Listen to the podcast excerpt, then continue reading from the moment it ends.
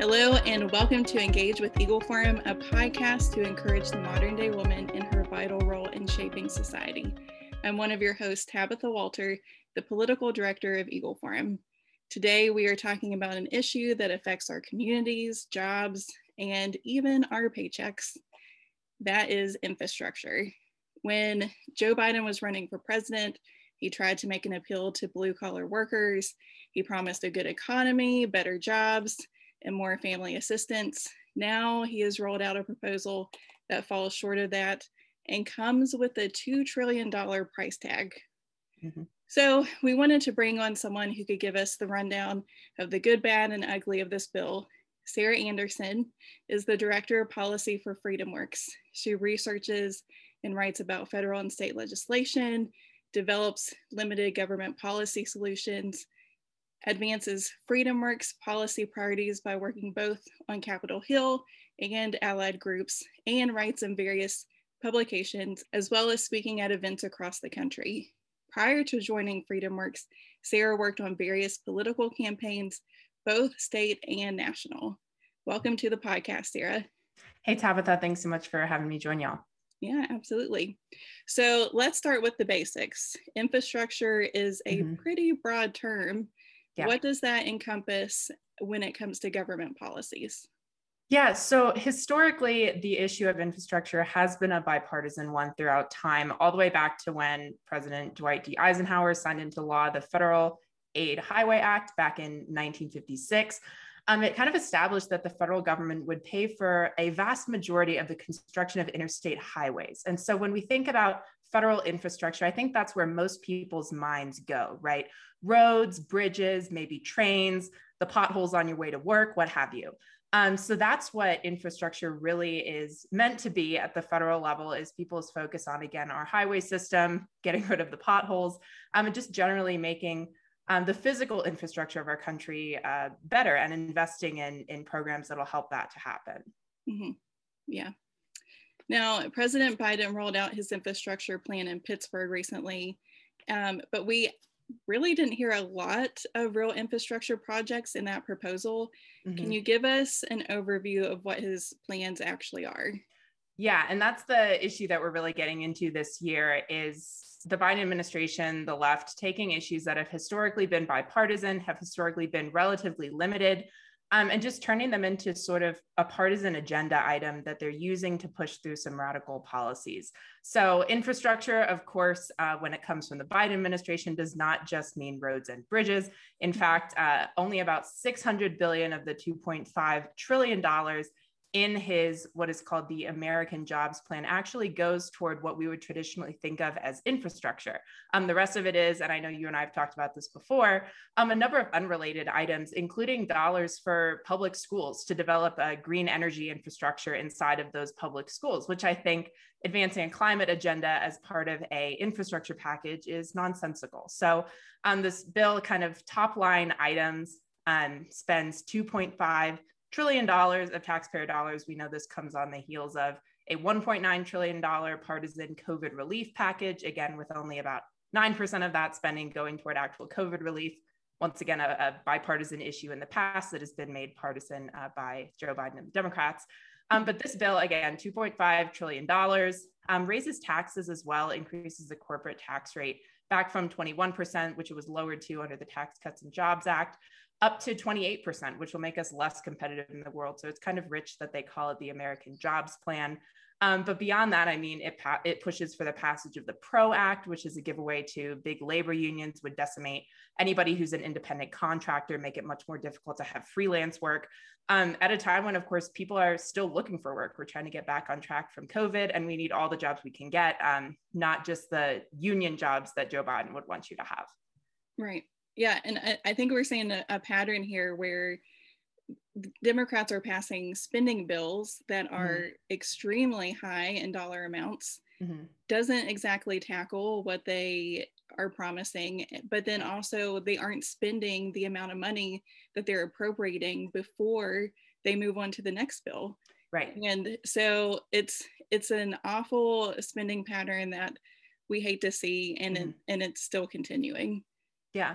Well, I think that's a really important point to make is we saw it with the COVID package, right? Which there was another $1.9 trillion that came through. Uh, but some leaders in the House and Senate introduced a resolution, actually, Rick Scott in the Senate and uh, Jason Smith in the House, saying, hey, hey, before we pass another package like this, let's see what money is actually left unspent from previous COVID packages. And it's more than a trillion dollars. So why are you spending 1.9 trillion more uh, when we still have maybe exactly that much or more uh, sitting in the coffers from previous bipartisan packages? So this infrastructure mm-hmm. package is just another example of that. Um, infrastructure was something that President Trump made a priority of his administration to get done in a bipartisan fashion. Uh, but of course, we saw the kind of partisan nature of things begin um, to ramp up and get uh, sort of vitriolic throughout his presidency. And so that package wasn't able to happen. And so now we're sitting in a situation where we have a package that even Politico has said maybe we shouldn't call it an infrastructure package. And so when you get something like that from what you might consider the mainstream media, you know there's a problem. Mm-hmm. Yeah, that's pretty bad. no, we could spend hours dissecting each little thing about the infrastructure bill, but we wanted mm-hmm. to hit a key topic that would be relevant for our listeners. Mm-hmm. Let's talk about the education piece. And yeah. yes, education is part of the infrastructure bill, which is yeah. silly to me. We've been hearing for months that Biden would reopen schools. In mm-hmm. fact, Congress allotted money to do so in some of the previous COVID bills. But it was without any enforcement mechanism. Right. So, what can we expect on the education front in this plan? Yeah, well, I think you certainly won't see any ties to reopening public schools coming out of this infrastructure package. Um, again, it is $100 billion to, they say, upgrade and build new public schools through $50 billion in direct grants and an additional 50 billion leveraged through bonds. Um, and so, really, what this says is that they're throwing more dollars at a problem that's not going to be fixed by dollars being thrown at a problem. Um, we know from studying the coronavirus, studying the spread in communities, studying the spread in schools, that districts, even, and the CDC has said that, districts that have reopened their schools actually have lower rates of community spread when kids are mm. going back to public schools than when they stay closed. Um, this is something that we've seen leaders on school choice in Congress pushing on throughout this time. Um, Mike Johnson, who used to chair the um, Senate, uh, sorry, the House Republican Study Committee leading a letter to the CDC saying, hey, why did you put out guidance that says that 90% of schools need to stay closed in order for it to be safe when your science actually contradicts that? So, this package um, and what we saw in the COVID packages a couple weeks ago through Congress um, throws dollars at public schools with no eye towards school choice, no eye toward reopening schools. Uh, but instead, even in this infrastructure package, um, what it says is they'll invest in cutting edge, energy efficient, and electrified, resilient, and innovative school buildings.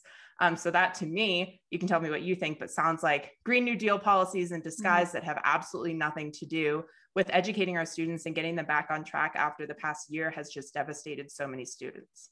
Right. And, and I think that's a lot of fancy wording that actually ties the hands of the school administrators in mm-hmm. opening schools. Yeah.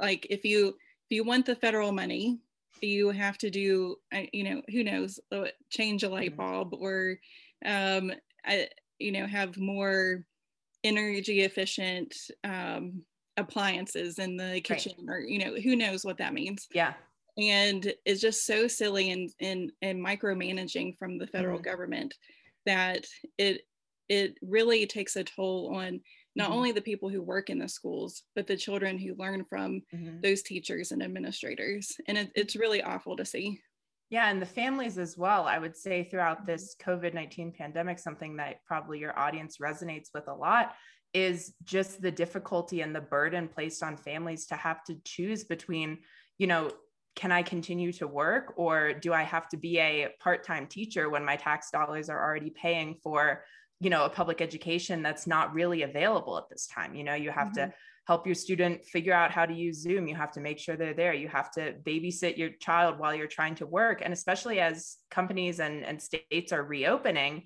and parents are going back to work, uh, it leaves them in an even worse position to say, you know these schools they need to reopen and people need to be able to send their kids to a quality education um, and that gets to the point of school choice as well which is that you know, if a public school serves your child well, um, and if they have reopened and it works for you to send your student back to that school, that's great. But if not, there should be dollars going to families to choose an education that works for their student and more importantly, works for their family, especially while the government is the reason that we've been shut down for more than a year now. Absolutely.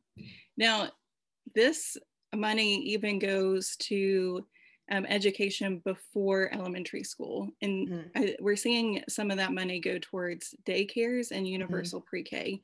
Mm-hmm. And that can be really dangerous. It's it's federal money reaching into um, early education mm-hmm. and beyond the typical public schooling. Mm-hmm. Um, do you have any insight into that?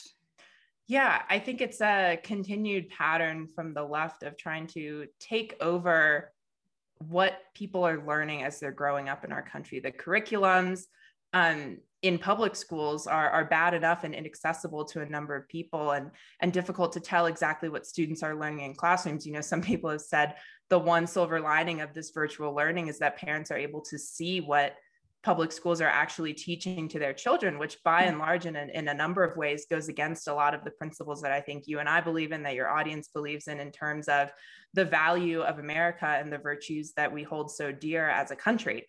Um, the federal government, first and foremost, should have no role at all in education policy. To make that clear, of course, there's no place of the Constitution that mentions the word education. It is solely uh, left to the states and localities to determine how public education systems work. And, and as they should, of course, there's nobody who knows more closely what students need than initially, of course, the student and their family. Next out would be their family and friends, their communities, um, their local governments first, and then moving to the state governments. And then finally, of course, having very little idea of what students need would be the federal government. So when you think about it from an educational standpoint, it certainly doesn't make sense to have the federal government involved at all. Um, and then furthermore, especially not involved in just the caretaking of, of children before they even become school age. I think mm-hmm. that's a pretty ludicrous concept in terms of having bureaucrats in Washington, D.C. deciding how many dollars should be spent on which child for what purpose in parts of the country that are thousands and thousands of miles away from Washington, D.C., in communities that most of these people who live in the D.C. Beltway bubble have never experienced, never been to.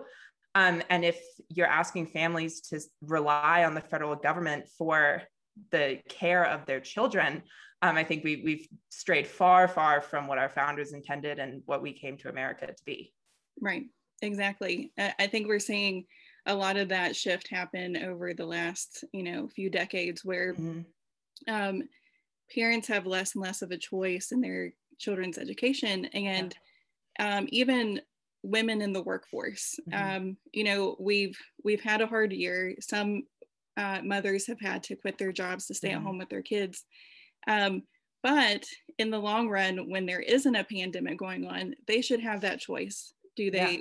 want to stay home and raise their children or do they want to go into the workforce? But when when the federal government creates these um, federal programs that mm-hmm. put money into daycares and universal pre-K, mm-hmm. it forces women to go into the workforce even when they don't want to, just to right. support their families. Right. And so that's the danger of it. We, we should have that choice, but mm-hmm. the federal government having control over these things don't mm-hmm. give us much of a choice. Yeah, and I think we often talk about the government choosing winners and losers, but um, you know they do that by forcing people's hand one way or the other, by inserting themselves into the private market, inserting themselves into people's private lives, and saying they'll create such a massive incentive, just like you're talking about, that if you don't do this, then you're the one losing out. Um, mm-hmm. Um, and that's the type of social engineering that I think is really terrifying, especially again when it comes from Washington D.C. Yeah, absolutely. Now, we touched on climate change, mm-hmm. and mm-hmm. let's talk a little more about that. Yeah. Um, we have some policies in this um, upcoming infrastructure bill that are going to be straight from the Green New Deal. Mm-hmm. And we saw this happen with the Obama administration, where he came down hard on labor industries like the coal industry, causing a lot of them to shut mm-hmm. down, mm-hmm. and it left a lot of people without jobs. Yeah. So this didn't set well with Democrats who worked those jobs, and in some cases resulted in those workers voting Republican in the next mm-hmm. election, and um, it ushered in a Trump a Trump yeah. administration. do you think we'll see that happen again if this infrastructure bill goes through?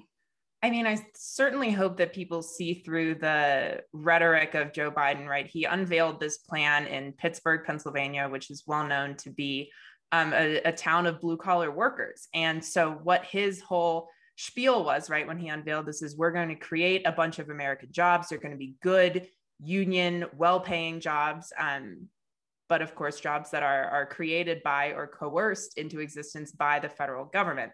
Um, and that's not really the type of investment that you need to see um, in order to have economic prosperity over time, right? It harkens mm-hmm. back to FDR's um, New Deal, where he created so many federal agencies, created so many federal programs that created jobs, sure, in the short term, but they're not real jobs because they're not private sector enduring jobs that are going to allow people to build a career and provide for their families over years and years and decades and decades. Mm-hmm. Um, it's kind of the difference that we see here between investment and spending. It's really easy to spend money to throw dollars at a problem. It's more difficult to craft policy that actually invests in our communities and drives economic growth. Mm-hmm. Um, what this bill, this plan, whatever you might want to call it. Of course, it's not in legislative form yet. It's been unveiled by the White House. They're hoping to pass it through Congress in two separate bills, most likely.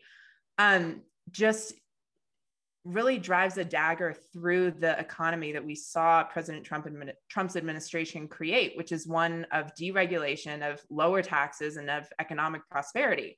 Um, that's something that the left does not want um, because they want people to be like you and I were talking about, dependent on the government and mm-hmm. beholden to what the government is going to tell them to do. So, sort of in the long term, the policies that exactly that you're talking about that drove Democrats, blue collar workers to vote for Republicans vote for President Trump, vote for others who are pro business and pro worker, um, is a phenomenon we're going to see again. You know, it's interesting that Joe Biden is unveiling again this uh, package he's calling the American Jobs Plan when he single handedly killed the Keystone Pipeline and is pushing mm-hmm. for banning fracking.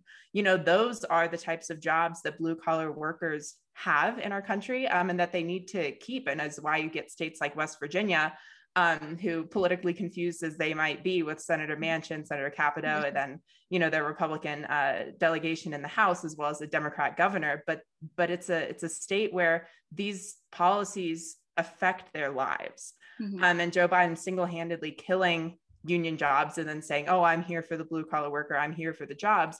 When he's going to raise taxes on the people who actually create jobs in the private sector is just wildly hypocritical. Mm-hmm. Well, let's hope that this ushers in a new Republican president in mm-hmm. the next few years, you know. Certainly. We've discussed all the bad Democrat led policies, mm-hmm. but tackling infrastructure, like you said, have, hasn't always been a Democrat initiative. Mm-hmm. Um, President Trump pushed for this yep. in his first four years. Mm-hmm. Um, is there such a good thing as good infrastructure policy? Yeah, I think it has to originate with what I just mentioned a couple minutes ago, which is actual investment in our infrastructure instead of just spending, and certainly not dishonest spending, right? So, targeted infrastructure spending that's paid for by cutting wasteful spending elsewhere in the government that's driving us further and further into debt, I think a lot of people could get on board with. And I think Republicans would get on board with that if they saw it as fiscally responsible and beneficial to the long term prosperity of our country, both the infrastructure of it as well as the economics that go alongside it. Um, even as early as just the beginning of this year, Democrats were saying that they wanted this infrastructure package to be bipartisan. Um, and then they very quickly turned on their heads and said, actually, we're going to look to the reconciliation process to pass this meaning that they don't need to get any Republican votes in the House or Senate to pass this bill. So, for something like infrastructure, again, that has historically been bipartisan, that is able to be bipartisan as long as it's done in a fiscally responsible way. Mm-hmm. Um, I think just completely shows their hand that they're a not interested in the unity that they campaigned on, um, and then b will really stop nowhere to uh, get their their policies passed and and sell it as an infrastructure package. But clearly, they can't even fool um, some of the some of the mainstream media who's starting to realize, hmm, this is not necessarily infrastructure. This is a lot of trillions of dollars, um, regardless of whether you think government spending is good or bad. It's objectively not focused on infrastructure. So mm-hmm. um, I think there are, to answer your question, such thing as good infrastructure policies, but it has to be investment, not just spending. Mm-hmm. Now, you mentioned responsible spending, which is kind of funny. Uh, those don't come across Congress yeah. very often. But um, when it comes to this infrastructure bill, um, you had mentioned that the corporate tax will be mm-hmm. raised to 28%. Now there there is a little bit of disconnect there where, oh well, you know, I don't own a corporation, so yeah. that's not going to affect me. But that's not completely true. Can mm-hmm. you talk about how something like that would actually affect the American people?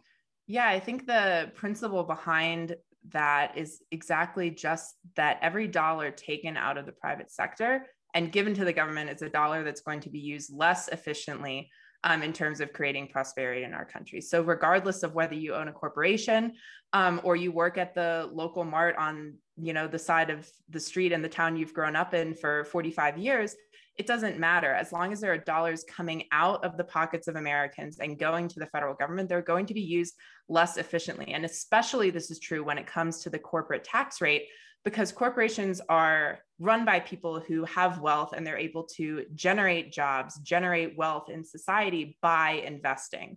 Um, our VP of our um, Center for Economic Freedom at FreedomWorks always says that you cannot stimulate the depressed by depressing the stimulated. And what he means by that is that if you take money away from the very people who are creating jobs in our society, which eh, to a large degree, those are, of course, small businesses. We know about half of all Americans are employed by small businesses. Uh, but the other half then are employed by not small businesses, which includes corporations that create millions of jobs in our country. And if you take mm-hmm. those dollars out of the corporations, out of the people who run them and create the jobs that they do, um, that affects every American. You might see reduced hours, you will see reduced wages, um, or you'll see just entirely lost jobs. Um, and what that means, of course, is that then fewer people are generating wealth for themselves to be able to take care of their families and maybe on the back end start a company of their own. Um, so again, no matter where these dollars are being taken from, they depress our economy, they depress wages, they reduce hours for workers, and they result in private sector jobs going away. But I think um, it's sort of no surprise that the left is looking to raise this corporate tax rate again, because again, they want you to have the jobs that the government has created, that they have control over, and that contribute to the policies that they want to see in our country, which is not necessarily in line with what we know that the American people want. Yeah, absolutely. Uh, of course, this is such a big issue to talk mm-hmm. about in a short amount of time, but you have certainly covered it well. and um, we just want to know how can our listeners find more information on this topic and then follow your efforts at FreedomWorks? Yeah, so we have been relatively engaged on the infrastructure issue as well as a number of other government spending issues. For anybody who's watching this who isn't familiar with FreedomWorks, we're a limited government grassroots organization just dedicated to trying to get the government out of your lives. So it's sort of across the board, uh, mostly with a fiscal focus as well as a constitutional focus in terms of, hey, our founders crafted this document that very carefully um, outlines what the federal government is allowed to do, and everything else belongs to you. Um, the federal government has not done a very good job over time of respecting that document. Um, and so we're interested in, in making sure that people retain the rights that they are given and that they're entitled to under our Constitution. Um, we have a website, it's freedomworks.org, uh, where you can find basically all of the stuff that goes out from our policy shop as well as our comms team and our grassroots uh, side as well. Um, and then you can also follow us on Twitter and Facebook and Instagram as well. It's just FreedomWorks, all one word. Um, and then for me, you can find me on Twitter. My handle is S M A Y R Anderson. Um, and you can follow some of the media I've been doing on this issue, as well as a number of other things that are coming down the pike. Um, we try to do the best job we can of disseminating the information of what's actually going on in DC to the grassroots community, help make your voice heard. So please do get plugged in with us. Yeah, yeah. Sign up for their emails, follow them on social media. I can attest FreedomWorks is amazing and they're good on every issue. so you can't go wrong with their information. Well, thanks, well, Tabitha. yeah, thank you so much for joining us today. And we will be posting these resources a lot from FreedomWorks um, on our social media this week.